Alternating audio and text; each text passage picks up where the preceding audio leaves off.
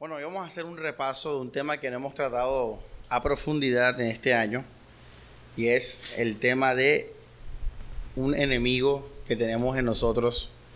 Ese es el título de la enseñanza, un enemigo en nosotros, un enemigo en nosotros y ese enemigo es la carne, la carne. Y Vamos a repasar este tema porque si lo enseñamos, pero allá en paraíso. Y bueno, muchas cosas han pasado, muchas cosas han, han madurado. Un enemigo en nosotros, nuestra carne. Y si leemos en la Biblia, en el algo general, el que más utiliza la palabra carne es el apóstol Pablo. En los evangelios es poco, en las demás cartas es poco. Solamente en Romanos sale más veces que en todos los evangelios juntos. Solo solamente en Romanos. Eh, y en Romanos eh,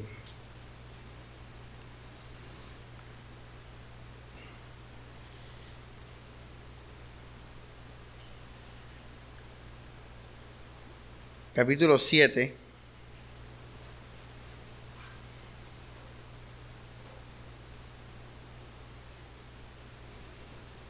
Pablo dice en el versículo 8, dice, entonces el pecado, aprovechándose del precepto, provocó en mí toda clase de codicias, porque donde no hay ley, el pecado está muerto.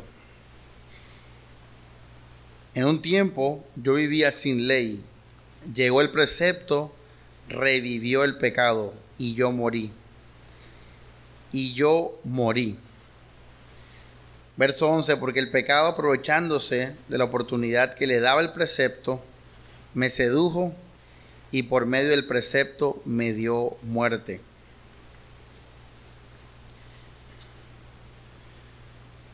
Vamos al 17, dice,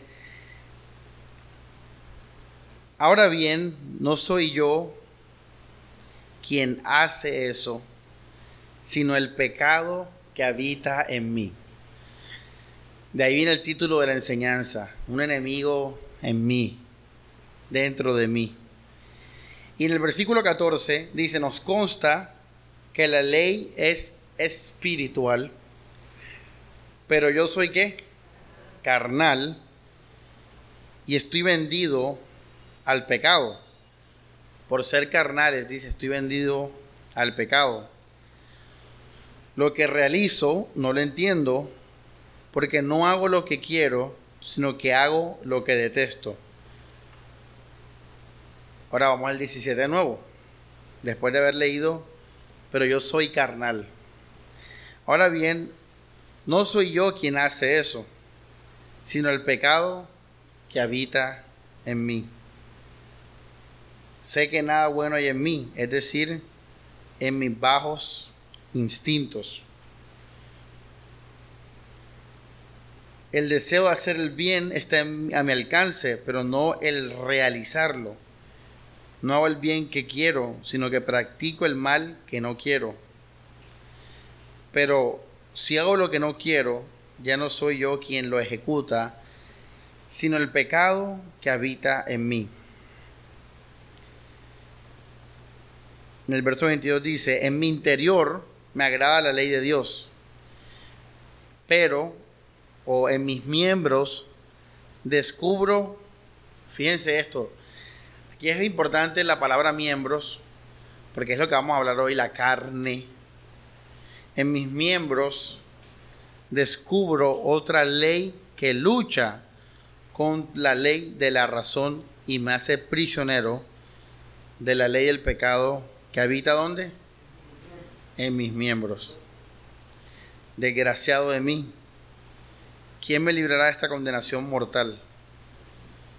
Gracias a Dios por Jesucristo, Señor nuestro.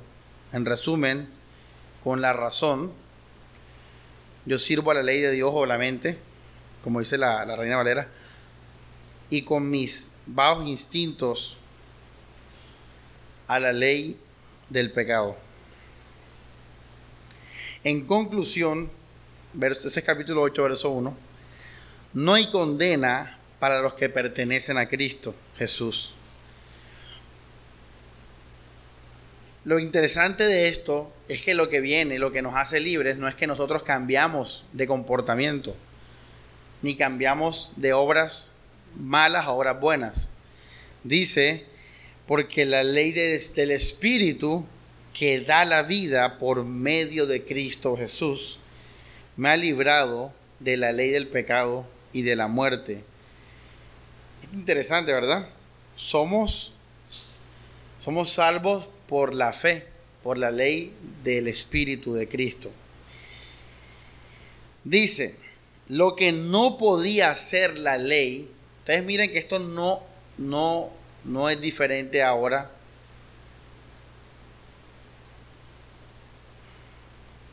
La ley me decía, no peques.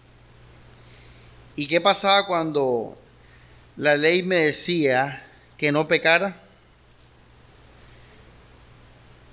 mi carne, mi pecado, se estimulaba. Lo leímos al comienzo.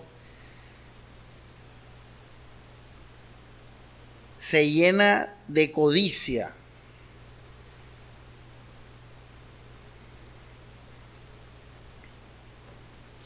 Dice, en un tiempo yo vivía sin ley. Fíjate, no había ese mandamiento, no peques llegó el precepto, hey, no peques, revivió el pecado, fíjate, o sea, lo que, lo que muestra nuestro pecado que es los mandamientos, los preceptos, la ley. Y yo morí, fíjate, nosotros morimos. Ahora, por eso Pablo dice eh, en el versículo, en el capítulo 8, verso 3, porque Pablo dice, yo morí. Dice, lo que no podía hacer la ley, O sea, ¿qué, es lo máximo que hace la ley por nosotros? Pues decirnos lo que es bueno y lo que es malo.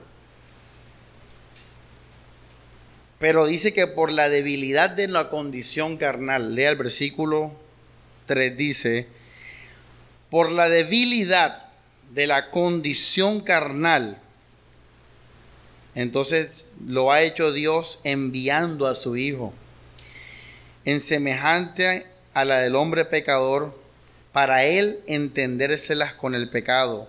En su carne él ha condenado el pecado. Muy, muy, muy importante entender estos, estos conceptos. Esto es carne. Ya nosotros comimos carne. Estamos repasando. Para que la justa exigencia de la ley la cumpliéramos los que no procedemos movidos por bajos instintos, sino por el efecto o por la carne.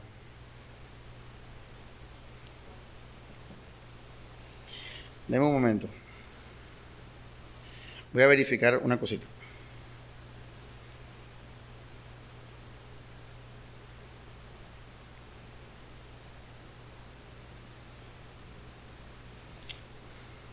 Sí, o sea, la palabra bajos instintos es la misma palabra para carne.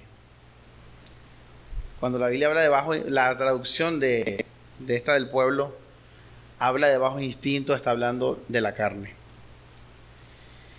Entonces, hermanos, con este texto de introducción, vemos, aprendemos de nuestra condición somos carnales, vendidos al pecado. ¿Por qué somos vendidos al pecado? Porque nuestra condición carnal no nos permite obedecer los mandamientos.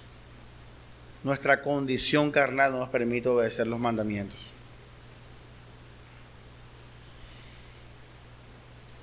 Y por la fe, entonces Jesucristo eh, nos quita la culpa, la condenación por su obra, por él acabar con el pecado, por la fe. Pero sigue lo que Pablo decía en Romanos 7. Pablo decía, el, el querer hacer la ley de Dios está en mí. El deseo, pero no, no el hacer. Y dice lo que, lo que no quiero hacer, eso hago. Porque hay mis miembros que va con, en mis miembros que va en contra de la ley de Dios que está en mi mente, que está en mi razón. Ahora vamos a uno más, más sencillo. Vamos al libro de Gálatas y ahí concluimos esta parte introductoria. Gálatas capítulo 5.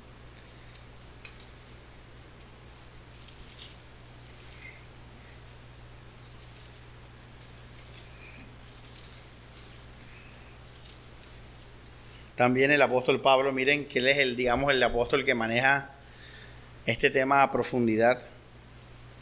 Gálatas capítulo 5, versículo 16 dice, les pido que se dejen conducir por el Espíritu de Dios. Así no serán arrastrados por los bajos deseos o por la carne.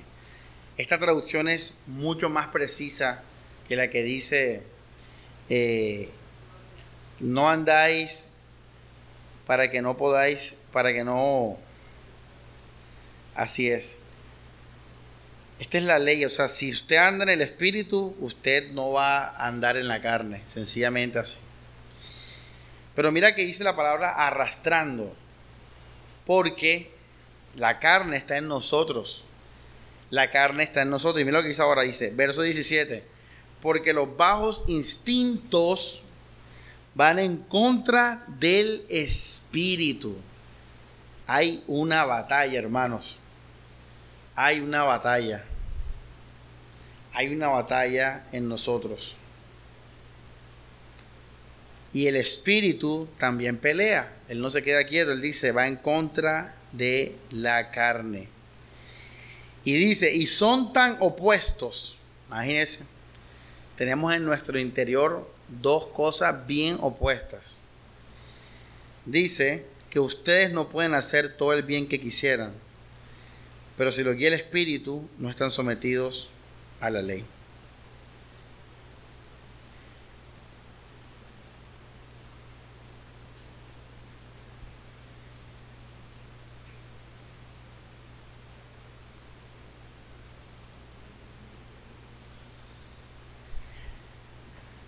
En nosotros entonces, hermanos, podemos concluir que tenemos tres elementos que pueden influir nuestra vida, que es primero tu propia voluntad. Tenemos nuestra voluntad propia. Por eso la Biblia nos está hablando a nosotros. Oye Samuel, si tú eres guiado por el Espíritu, no vas a ser... Entonces ahí está el segundo eh, componente que es el espíritu y el tercero es la carne. O sea, en nosotros hay tres, digamos, elementos eh, en los cuales surge o se crea la voluntad. El espíritu, usted mismo y la carne. Podemos llamar al espíritu Jesucristo el Espíritu de Dios, Jesús, las cosas de Dios, el Espíritu Santo en nosotros, tú, tú, tú eres tú, lo que tú eres, tu, tu persona. Y la carne, eso, eso es igual para todos nosotros. Es, eh, vamos entonces a definir carne acá rápidamente. El griego es sarx, carne, sarx. Cada vez que ustedes escuchen la Biblia, lean la Biblia carne, sarx. ¿Qué significa? Bueno, esto es importante que lo entienda. Hay otra palabra para, para aclarar o decir, hablar del cuerpo, del cuerpo, que es soma. El cuerpo, the body. Entonces, si digamos, Daniel está muerto, ahí tirado muerto, o yo me da un infarto ahora y me, me, me muero ahí, ya no hay carne en mí. Ya tú no puedes decir, oye, hay carne allá. No, ya no se utilizaría la palabra sarx. Se utilizaría la palabra soma o cuerpo, body, de body, o sea, el cuerpo. El cuerpo, así, el cuerpo. El cuerpo, la, el caparazón de nosotros. Entonces, cuando usted lee en la Biblia cuerpo, el griego es soma. La palabra para carne es sarx. Ahora, con este ejemplo que te puse, podemos entender más y disfrutar el concepto de sarx. Fíjate que si yo me muero ahora, queda mi cuerpo a la vista todavía, no se ha podrido ni nada. Usted va a decir, mira, ahí está el cuerpo. Pero apenas que yo me muera, se acabó la carne. Entonces miren que la carne, para existir, necesita que el cuerpo esté qué? Esté vivo. Exactamente. Por eso, cuando nos enfermamos, eh, los deseos de la carne tienden a, a bajarse mucho. Cuando uno está enfermo, uno no piensa en placeres del cuerpo. Uno no piensa en nada de eso porque el estímulo está reducido. Porque tu cuerpo, tu soma, está enfermo, está debilitado. Pero entonces pasa lo contrario. Entre más sano esté tu cuerpo, tu, tu soma, más tu carne estará estimulada. Por eso digamos que una de las edades más estimulantes es la juventud. La adolescencia, la juventud, porque nuestro cuerpo está, digamos, lleno de vigor, lleno de vitalidad. Ya, entonces por ahí va la cosa, por ahí va todo este cuento. Entonces, ¿qué es sarx? ¿Qué es carne? Hermanos, la carne es la naturaleza, digamos así, que tenemos por ser cuerpo, por ser corporales, por ser seres humanos. Eh, por ejemplo, la gasolina tiene un olor. Ese olor es producto de los químicos que se unieron para producir lo que se llama la gasolina. Entonces, cuando usted crea un cuerpo con vida, eso produce naturalmente un olor, produce unas sensaciones, produce unas, eh, unas, lo que se llaman unos instintos. Eso es la carne. La carne es la personalidad de nuestro cuerpo. Vamos a decirlo de esta manera. Porque la carne aunque está relacionada con nuestro cuerpo, tiene muchos elementos, digamos así, espirituales. Porque usted, usted digamos, no ve mente en la carne. Usted ve mente en el cuerpo o en la carne, aquí en el, flesh, en la carne. Usted ve elementos ahí mentales. No tú dices mi mente, está aquí. Pero la Biblia dice que tus miembros tienen deseos. O sea, no tu mente, tu cuerpo. Por eso Pablo dice, en mi mente sirvo a la ley de Dios. Yo estoy claro en mi mente. Pero hay una cosa también que me dice, hey, desobedece a Dios. Revélate contra Dios. Deja a Dios. Deja el amor. Vuélvete egoísta. Moléstate. Coge rabia. Véngate. Defiéndete. Ten envidia. Ten celo. Bueno, eso, miren que es como algo invisible, no es algo que tú ves, que tú, está eso, pero sí está en el cuerpo. Por eso, Pablo dijo, miserable hombre de mí, ¿quién me librará de qué? ¿De este qué?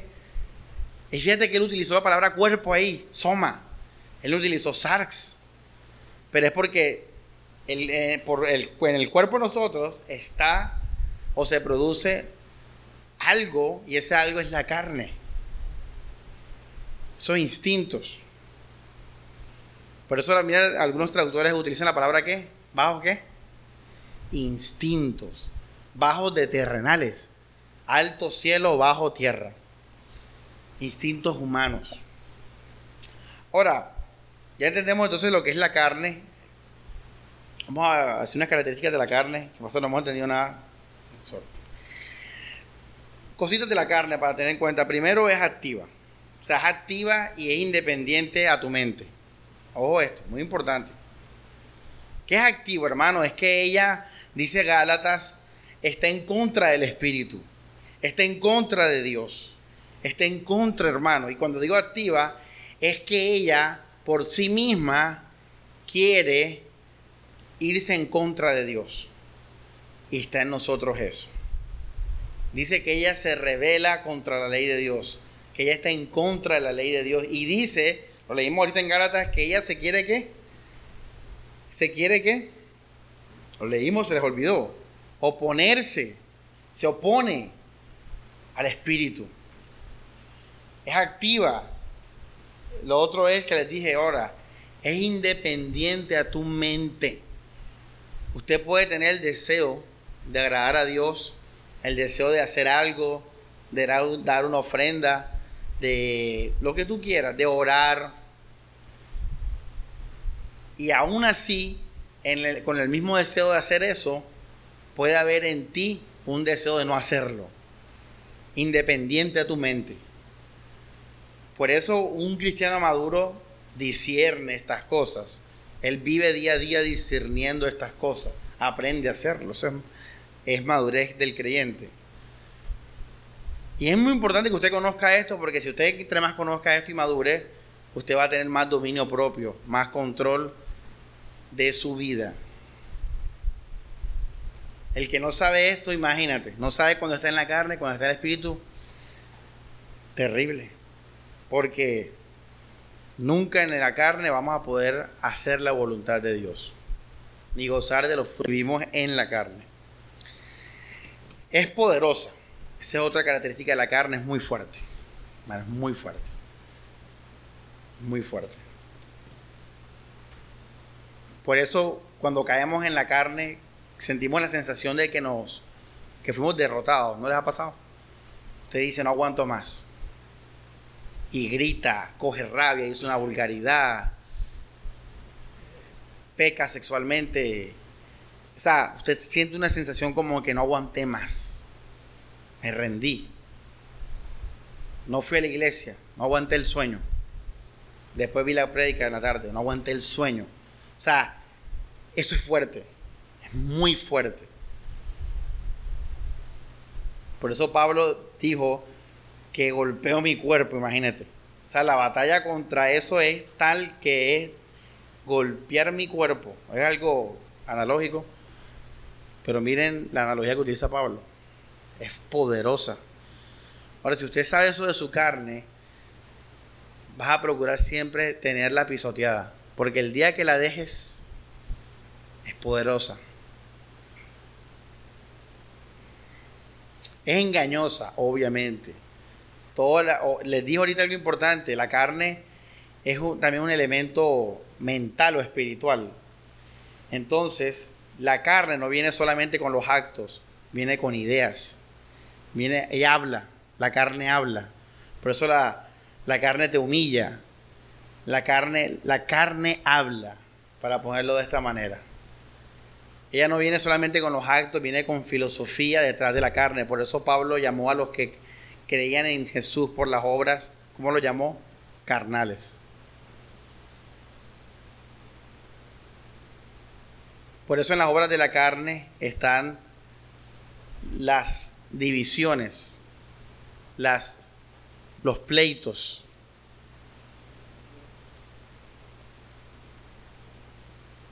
Todo eso está ahí. Porque la carne produce pensamiento. Por eso la filosofía del mundo o la sabiduría del mundo, ¿cómo le llama Santiago? ¿Cómo le llama Santiago? Animal, carnal y diabólica. La sabiduría del mundo, fíjate, carnal. Pablo también la llama carnal en 1 Corintios cuando habla de que las cosas espirituales no se pueden discernir sino por el espíritu, no por las naturales. Es egoísta, es engañosa. Ah, no puse la palabra egoísta. Es egoísta. Es egoísta.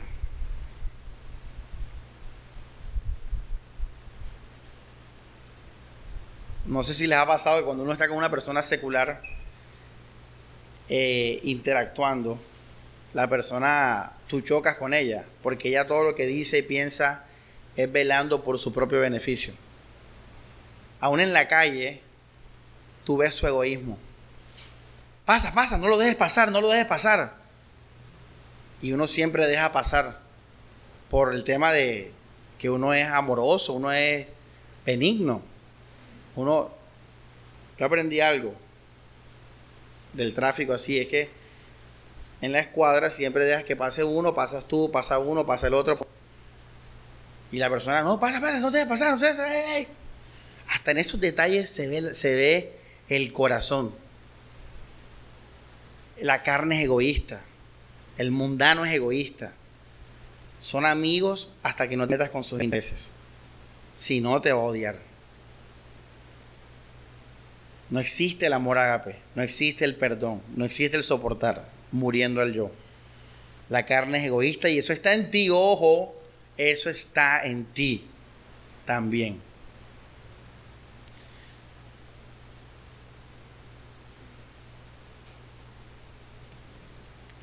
Esas son algunas cositas de la carne. Ay, y la última es débil. La carne es débil.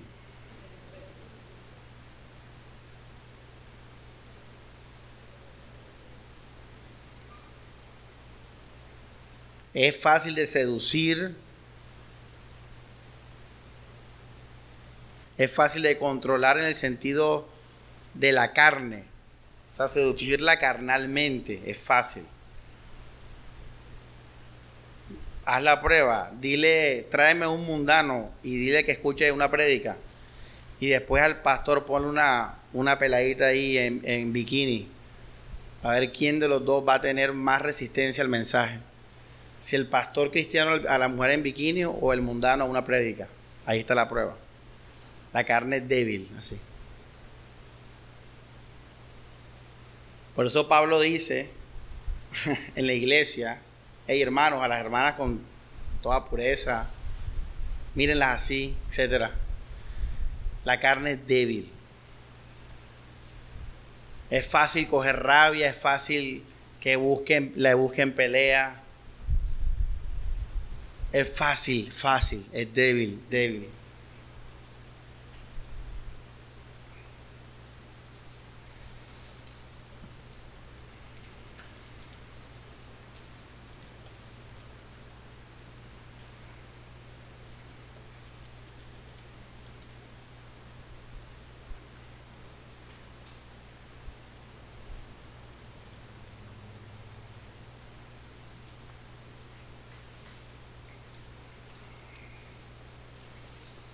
Vamos entonces a la, a la, a la batalla. Vamos a ver cómo vivimos el día a día y cómo interactuamos con ella, porque literalmente nos toca interactuar con ella diariamente.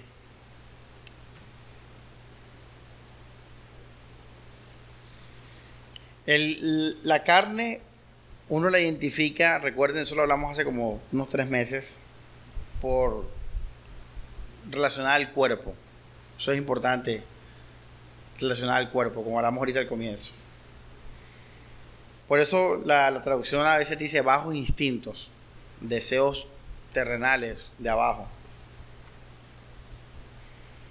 Y hermanos, eh, en esos bajos instintos, nosotros encontramos eh, el instinto, digamos, de supervivencia. La psicología lo, la ciencia los ha llamado así. Porque fíjense que interesante, por el hecho de estar vivos y de ser humanos, tenemos una algo, por eso se llama instinto, una cosa ahí que nos hace huirle a qué? ¿A la qué? A la muerte, a la enfermedad. Tenemos algo que nos, nos lleva a protegernos que nos lleva a vivir, a la vida. Y fíjense que eso es algo que es por ser carnales. Por eso cuando Jesús dice, hey, ven y sigue, muera el yo. o sea, está, Jesús está diciendo algo contrario a nuestra qué? Naturaleza. Por eso ser cristiano es algo en contra de la naturaleza. Por eso ser cristiano es una locura para el mundano. No es porque él sea malo y tú eres bueno. No, no lo veas así. Es simplemente porque el evangelio, lo espiritual, te llama en contra de tu naturaleza, de lo normal, de lo que se espera de cada persona, por los instintos, si podemos utilizar esas palabras.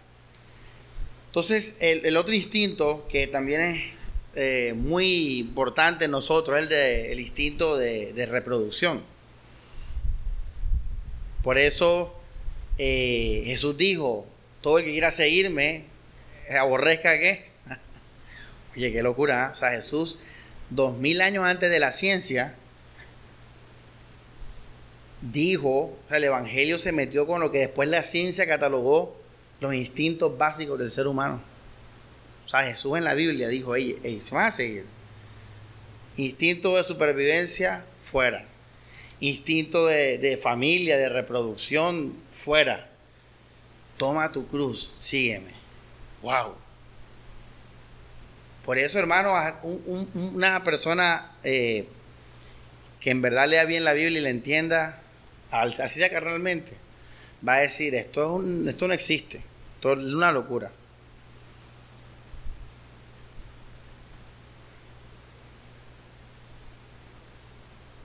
Jesús dijo, lo leímos la semana pasada creo en la predica de, de Jesús es, o no lo recuerdo ya, dice, todo el que pierda qué? Su vida por causa de mí, la encontrará. Mas el que procure salvarla, la perderá. O sea, el Evangelio, como leímos en Galatas, es contrario a lo espiritual. Ya, ahora vamos al libro de, eh, de Juan, capítulo 6.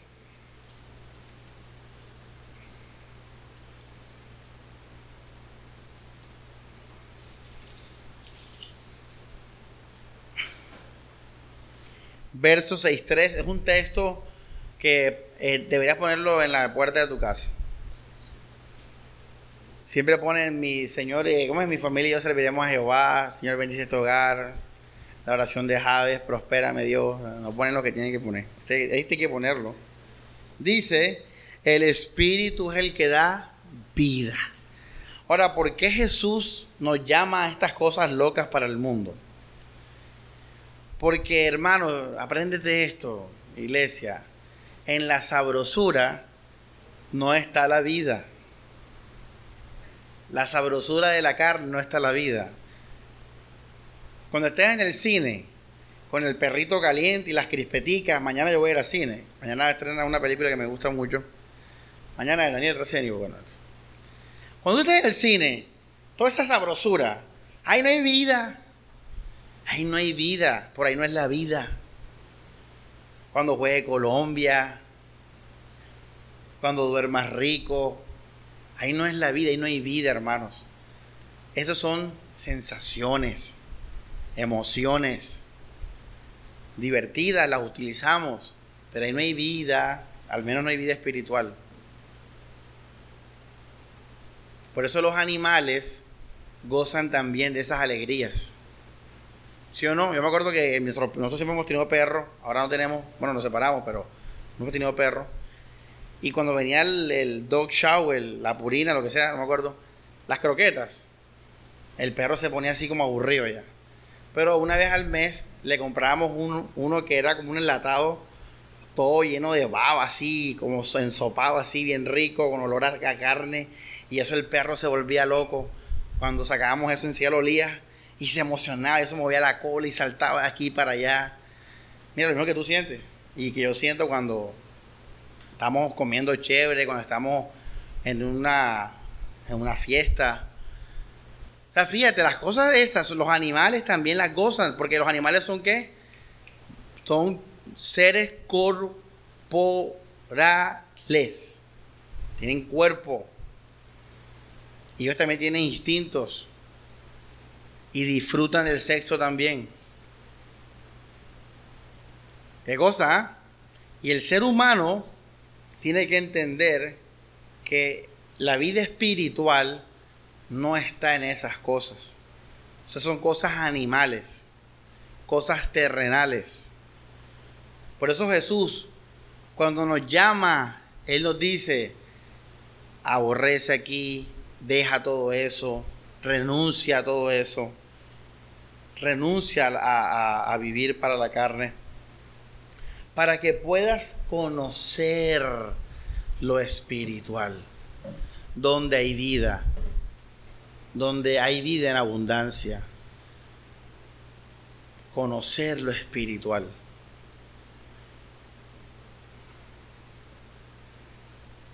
Y está el efecto contrario, que son las personas que castigan la carne. Que la, los ayunos, las flagelaciones, los ejercicios físicos, todo eso para creyendo que por ahí es el camino y tampoco, porque eso también es carnal. Porque lastimar o estimular el cuerpo no va a hacer nada. La vida viene por el espíritu. La carne para nada que aprovecha. Vamos al libro de Colosenses.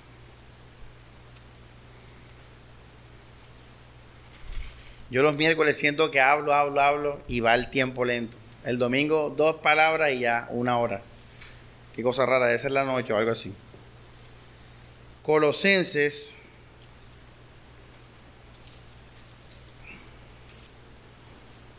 capítulo 2, versículo 18 dice, no dejen que los condenen por muy humildes y que dan culto a los ángeles, que pretenden tener visiones y que se hinchan de orgullo a causa de sus pensamientos humanos, en vez de unirse a la cabeza de la cual todo el cuerpo, a través de articulaciones y ligamentos, recibe sustento y cohesión y crece conforme al plan de Dios. Dice, verso 20, eh, si con Cristo han muerto los poderes del mundo, ¿por qué se someten a los dictados de los que viven en el mundo? No toques eso, no pruebes aquello, no lo tomes con tus manos, cosas destinadas a gastarse con el uso, no son más que preceptos y enseñanzas humanas. Estas doctrinas tienen apariencia de sabiduría por su religiosidad afectada, su mortificación y su desprecio del cuerpo pero no sirven sino para satisfacer la sensualidad. Claro, la misma carne. Es como, mira, este es, el, esto, este es el ejemplo más básico de todos. Cuando tú haces ejercicio, ¿te cuesta hacerlo? Pero después que ves tu cuerpo, ¿te gusta cómo se ve tu cuerpo? Ahí está. Lo mismo, estás trabajando para la carne. Carnalidad. Sea que la, la, complazcas o la castigues. Todo es carne. Y Jesús dijo en Juan 6:63, por ahí no es la cosa.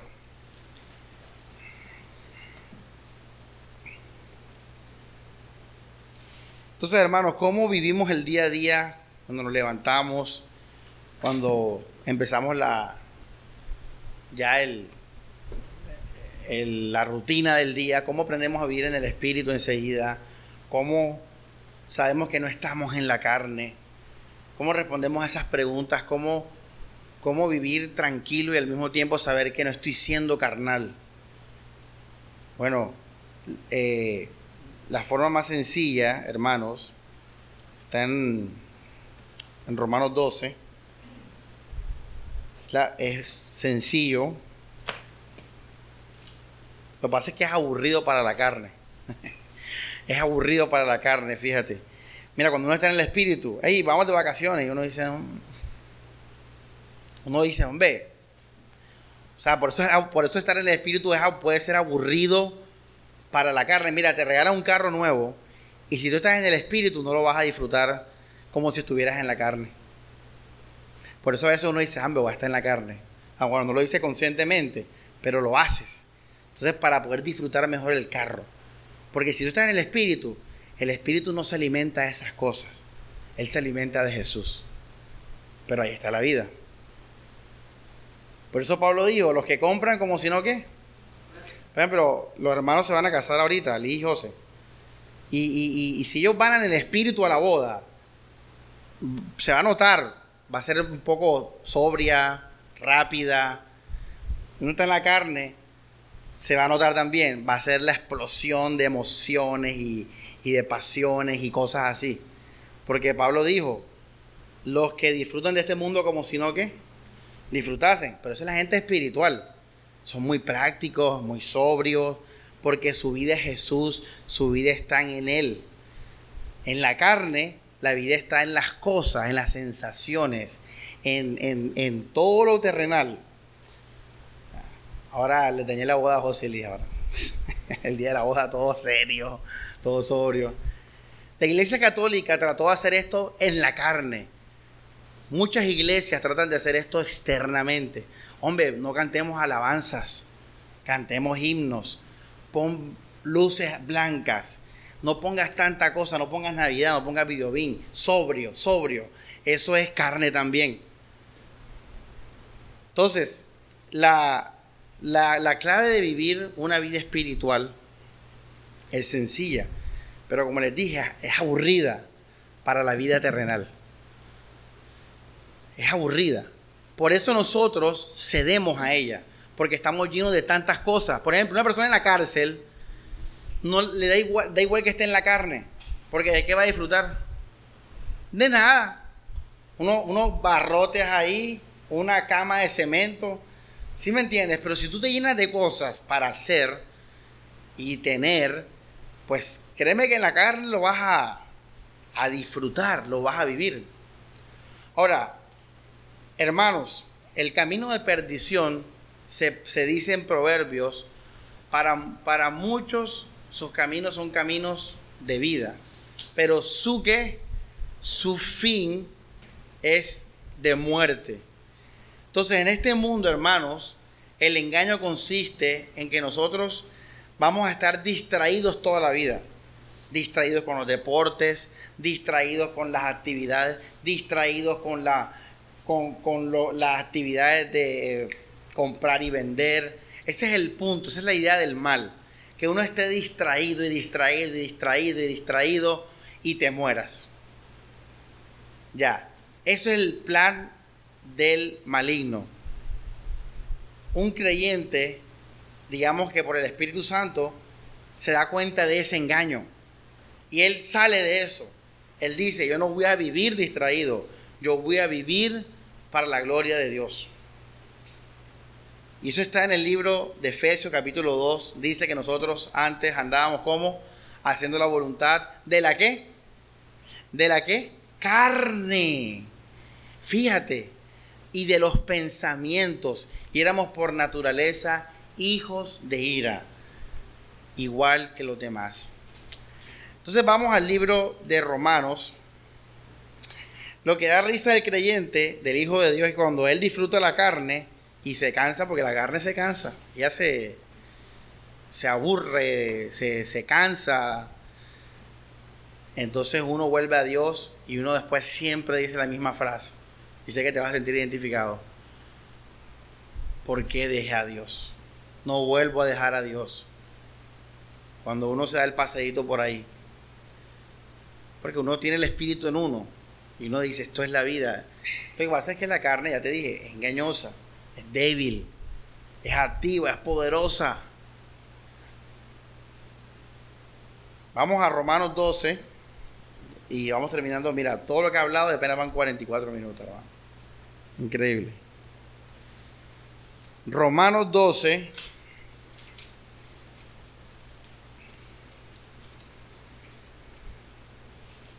Versículo 2, brutal. No se acomoden, me gusta como lo dice aquí, un poco más entendible, ¿verdad? No conforméis, dice la, la Reina Valera. Dice, no se acomoden a este mundo. Oye, tremendo, no te acomodes a este mundo.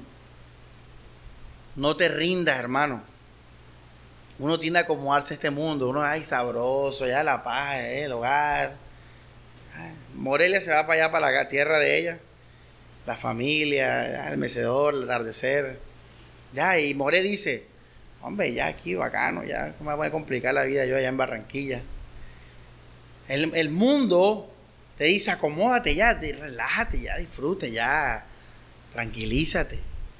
Y Pablo dice a los creyentes, no se acomoden a este mundo. ¿Cómo, ¿Qué es lo contrario a acomodarse?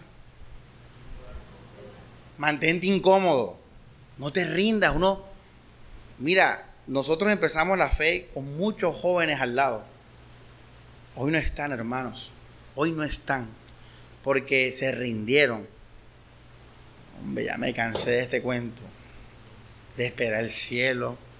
De esperar el rapto de morir al yo, de la ofrenda. Lo mismo cada semana, mira todo lo que viajar por el mundo, conocer más, crecer académicamente, tener más amigos. Pablo dice, no te acomodes al mundo. Dice, por el contrario. Oye, mira, por el contrario, dice, transfórmense, oh, esta es la clave para mantener a la carne allá abajo.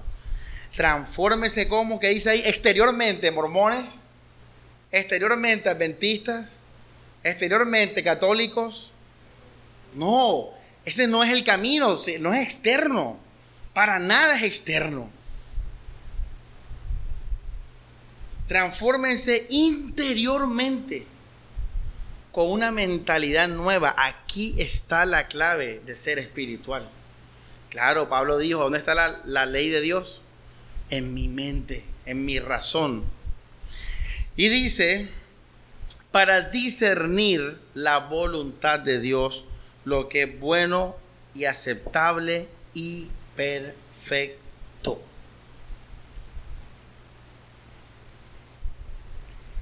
Vamos eh, Colosenses 3, más ese texto lo hemos leído, creo que es el más que hemos leído más en los últimos dos años, pero también hay que leerlo porque eso es, eso es la vida espiritual. Dice, por tanto, verso 1, Colosenses 1, ojo, no te acomodes al mundo, iglesia. ¿ah? Oye, yo estoy lleno de mundo, yo Samuel, yo me gustan los bulls, me gusta la música, me gustan los relojes, me gusta esto, yo estoy lleno de puro mundo, pero yo sé en mi corazón y no me acomodo al mundo. Es que es algo interior, no es algo exterior, hermano, es algo interior. No te acomodes al mundo, no te rindas. Colosenses 3.1 dice, por tanto, si han resucitado con Cristo, oh, esto es interesante como dice Pablo, si ustedes son cristianos, ah, son cristianos, bueno, está bien, busquen los bienes de dónde, que dice ahí, del cielo. Yo me acuerdo que una vez fui al banco, ese día no tenía nada que hacer. Le voy a tirar el chiripazo a ver si me tira un prestamito ahí. Entonces entro al banco. A la orden, señor, para hacer una solicitud de crédito. Así, para ver si uno, una, una de crédito, la persona estornudó y movió un botón que no era lo que sea. Y me puso ahí en verde. y me dijeron que no. Y salí triste, hermano. Mira, cuando usted le niegan los créditos, uno sale triste. Haga la prueba. Mira, cuando a ti te niegan créditos, tú sales triste en tu carne. Porque el dinero te dijo que no.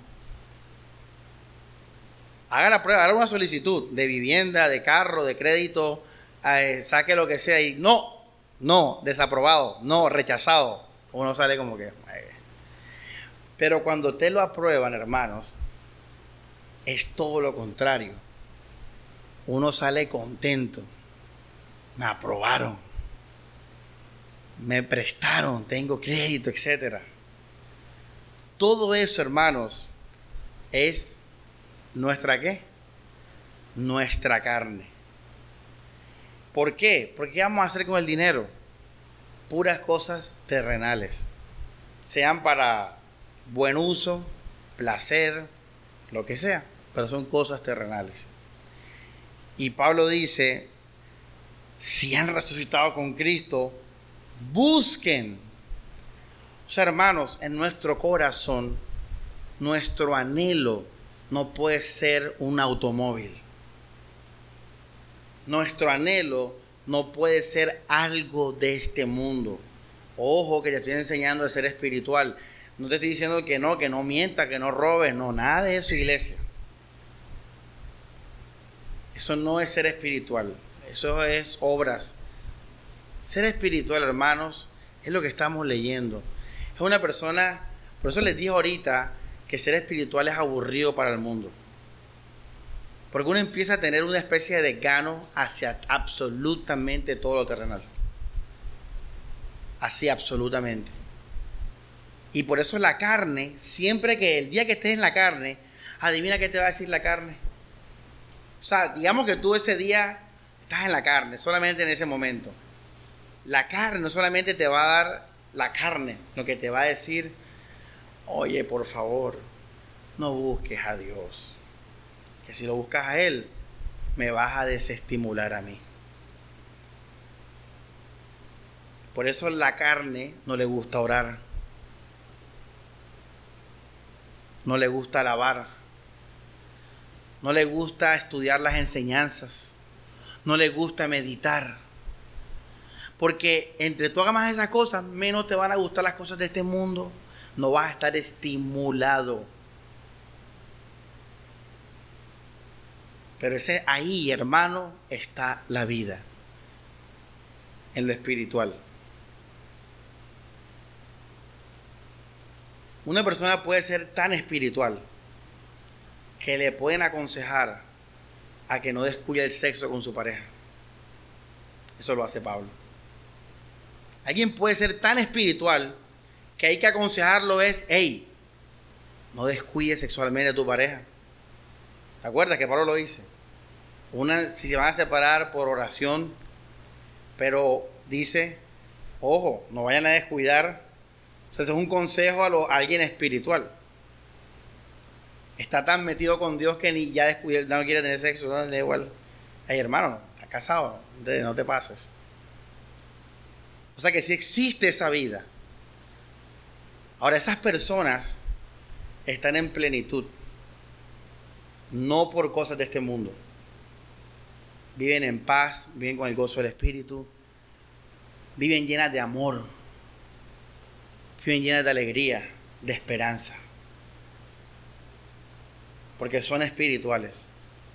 La persona carnal, como les digo, tiene que estar estimulada siempre por las cosas de este mundo. Yo no entiendo, hace poquito estábamos haciendo una lista de la gente que se fue. Y hermanos, el 50% de la gente que se fue se fue por problemas de falda.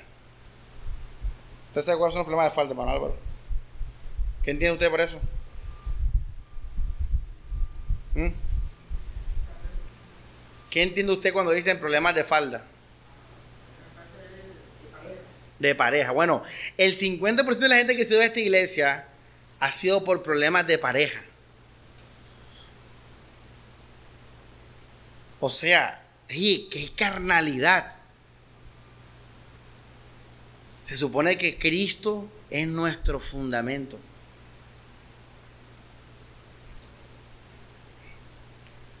buscar las cosas de arriba.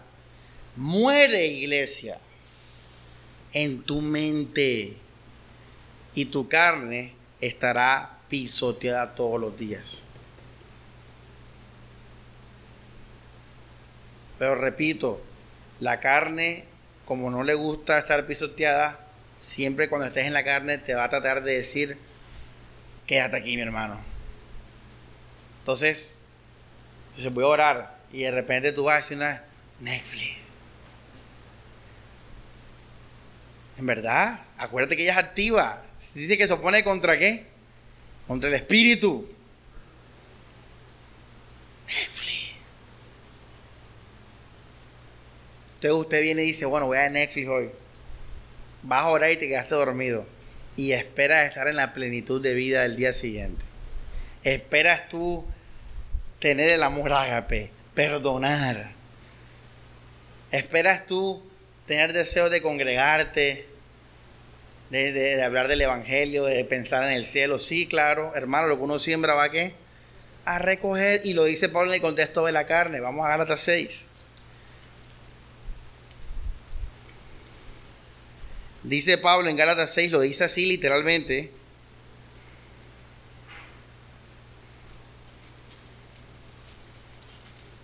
Entonces, hermano, es el corazón. Ahora que usted se monte en su, en su carro, ahora que usted coja transporte, ¿qué vas a buscar en tu mente ahí? Ahí está la diferencia, hermanos. En ese, en ese momento está la diferencia. ¿Qué hay en tu corazón? ¿Cristo o cualquier otra cosa de este mundo?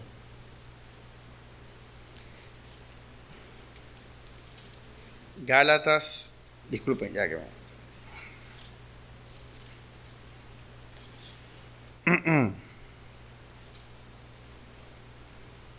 Versículo capítulo 6, verso 7.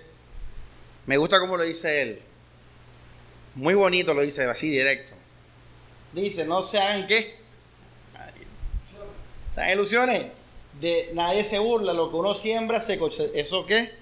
Cosechará. 8, verso 8, ¿qué dice? Quien siembra para los bajos, ¿qué? De ellos cosechará corrupción, cosas torcidas. Quien siembra para el espíritu, del espíritu cosechará, ¿qué? Vida eterna, vida de Dios. Por eso, hermano, la oración, el estudio de la palabra, la meditación, la, la alabanza, todo eso son actividades, ojo, que si las haces motivadas por el Espíritu, son de gran bendición. Son armas del cristiano. Son armas. Si las haces, ojo, motivados por buscar a Cristo. Si las haces por otra razón, por ejemplo, que me pongan a predicar, estás creando un cristianismo que carnal. Si estás haciendo eso para agradar a alguien de la iglesia, estás haciendo un cristianismo carnal. Oye, qué interesante, ¿ah? Te estoy ahorrando un libro por ahí. Te estoy ahorrando un libro. Eso, eso se llama la vida espiritual carnal. O la vida espiritual eh, mala, falsa. Pero si usted ora y medita y alaba y busca y lee y, incluso se guarda en su mente, usted va a mantenerse en el espíritu. Y usted va a tener el fruto del espíritu amor, gozo, paz, benignidad, bondad, fe, nombre. Yo últimamente estoy así. Viva, ¿cómo está, pastor? Bien, ¿cómo está? Bien, Cristo. No Estoy ahí porque me mantengo ahí, me mantengo ahí, todos los días me mantengo ahí. No me conformo al mundo, busco las cosas de arriba, busco las cosas de arriba, oro. Eh, estamos en grupo y a veces oro en grupo, ni se dan cuenta. Estamos en grupo, y yo dije, y en, mi corazón, Señor, te anhelo, Señor, tal, tío, estoy ahí conectándome, estamos jugando videojuegos y estoy en mi mente meditando en el Señor. O sea, la clave de la vida espiritual es aquí, no externamente como tal, es adentro, adentro, adentro. Mansedumbre, dominio propio, todo eso es vida espiritual. Entonces, hermanos, buscar las cosas de arriba Vamos a Colosenses 3 de nuevo, terminamos ahí. Oye, que, oye, deduce las cosas. Ahora estudia la prédica y deduce el resto. Te estoy diciendo que todo está aquí adentro en la mente. Todo está en la mente. Ahí está la clave de ser espiritual. Vivir en Cristo. Esperar en Cristo. Gozarme en Cristo. Anhelar a Cristo. Preocuparme por Cristo todo adentro, todo adentro, nada externo, nada externo. Colosenses 3 dice, verso 2, piensen, mira que dice, cómo lo dice tan chévere, piensen en las cosas de qué?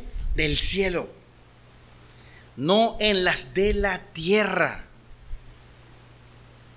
Porque ustedes están muertos y su vida está escondida con Cristo en Dios. ¿Listo, hermanos?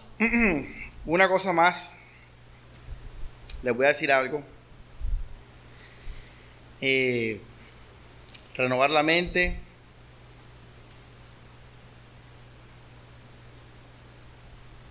Mantenerse ahí en Cristo. Y aún si fallamos en ese estado, hermanos, o sea, llegamos a pecar en ese estado, pero nos mantenemos aferrados en, en Cristo, pues vamos a mantenernos firmes. En el no hay condenación. Vamos a estar firmes aún así. El pecado no va a destruir nuestra vida, no nos va a quitar mucho tiempo. Simplemente nos vamos a levantar y a seguir adelante.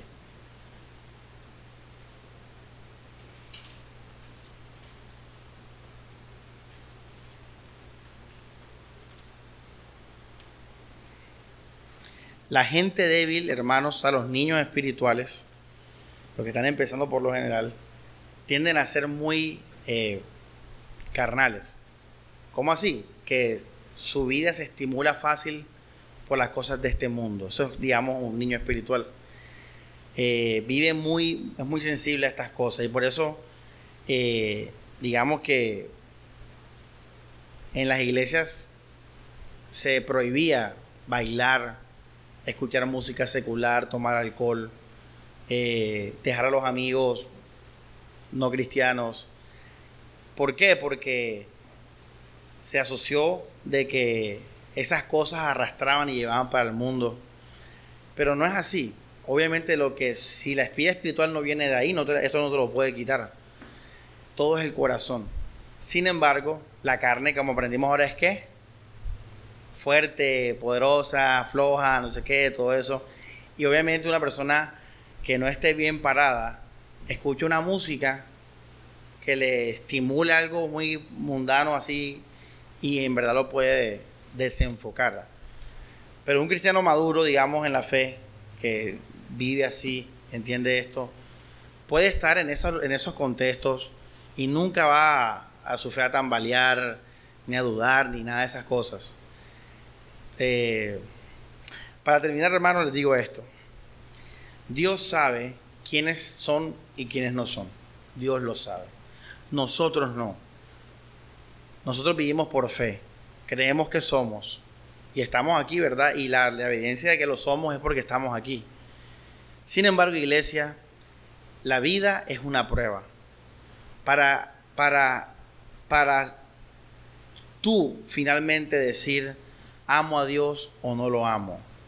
Por ejemplo, tú ahora puedes decir, amo a Dios. Yo lo amo con toda mi vida. Pero si digamos que en algún momento eh, amar a Dios significaría perder a, a, tu hijo, ahí tal vez tú dices, no, no, aquí yo no amo a Dios, aquí yo amo a mi hijo porque se puede morir. Entonces fíjense que la vida es una prueba. Toda la vida humana de nosotros va a ser una prueba en la que todos los días los creyentes van a decir, Señor, yo me decido por ti. Hoy lunes me decido por ti, en esta prueba de hoy, en esta lucha de hoy, hoy martes por ti, y miércoles, y así cada año, cada año al punto que cuando miremos atrás vamos a decir, realmente yo he recibido el amor de Dios. Porque viví muchas cosas en mi vida y a todas les dije que no. Hay muchas cosas que no hemos vivido, pero las vamos a vivir. Y el pasarlas, cuando vengan y decirles, decido a Dios hoy, y lo vuelvo a decidir, y lo vuelvo a decidir, hasta el final es lo que va a perfeccionar nuestro amor. Y es lo que finalmente nos va a decir, tú eras un escogido de Dios. Dios lo sabe. Nosotros estamos en esa, en esa prueba presente. ¿Y por qué les digo esto? Porque la carne hay que dejarla atrás. Con su sabrosura y sus cosas chéveres, el cristiano, dice Pablo, ha crucificado su carne con sus pasiones y deseos. O sea, Él ya no vive para su carne. Él ha dicho no a la carne. Cristo es mi vida. Busco a Cristo. Por eso Pablo también dice, los que practican estas cosas, o los que las, las hacen en el sentido de que las, las aman, las buscan, no heredarán el reino de los cielos. Entonces, hermanos, eh, algo se ha hecho muy grave hoy en día y es crear iglesias carnales. Imagínate, el mal en el, bien, el mal se metió en el bien. Entonces, para adelante, hermanos. Ahora fíjate que yo, le digo, hermanos espiritual, y mañana que pastor no abuse de, la, de la, la, hora mística de los miércoles. Oye, José, hey José, hablaste mal, pastor, no lo respetaste. Y José dice, oye, sí, barro. Hey, pastor, perdón. Voy a tratar de, de ser respetuoso. Tú eres el pastor, la predica del domingo. Bueno, eso es una aproximación inmadura. El que haga eso es un inmaduro todavía, es un niño. Eso no es ser espiritual, eso es ser moral. Una persona espiritual busca a Cristo, ama a Cristo, lo adora, lo medita. Y créeme que esa persona llena de Cristo va a serle muy fácil honrar a su pastor. ¿Entendieron eso que les acabo de decir? Porque la vida espiritual no es obras, no es horizontal. La vida espiritual es rece allá, es reforzarse allá, es gozarse allá, es mantenerse allá, es desear eso. Y naturalmente una persona mansa va a ser humilde, y un humilde es manso, y un, amoroso es humilde. ¿Y que aprendimos el domingo? Que para tú lograr todo eso del pastorado tienes que ser alguien que humilde.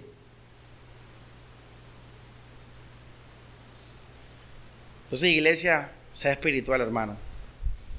De tu corazón, personal, individual.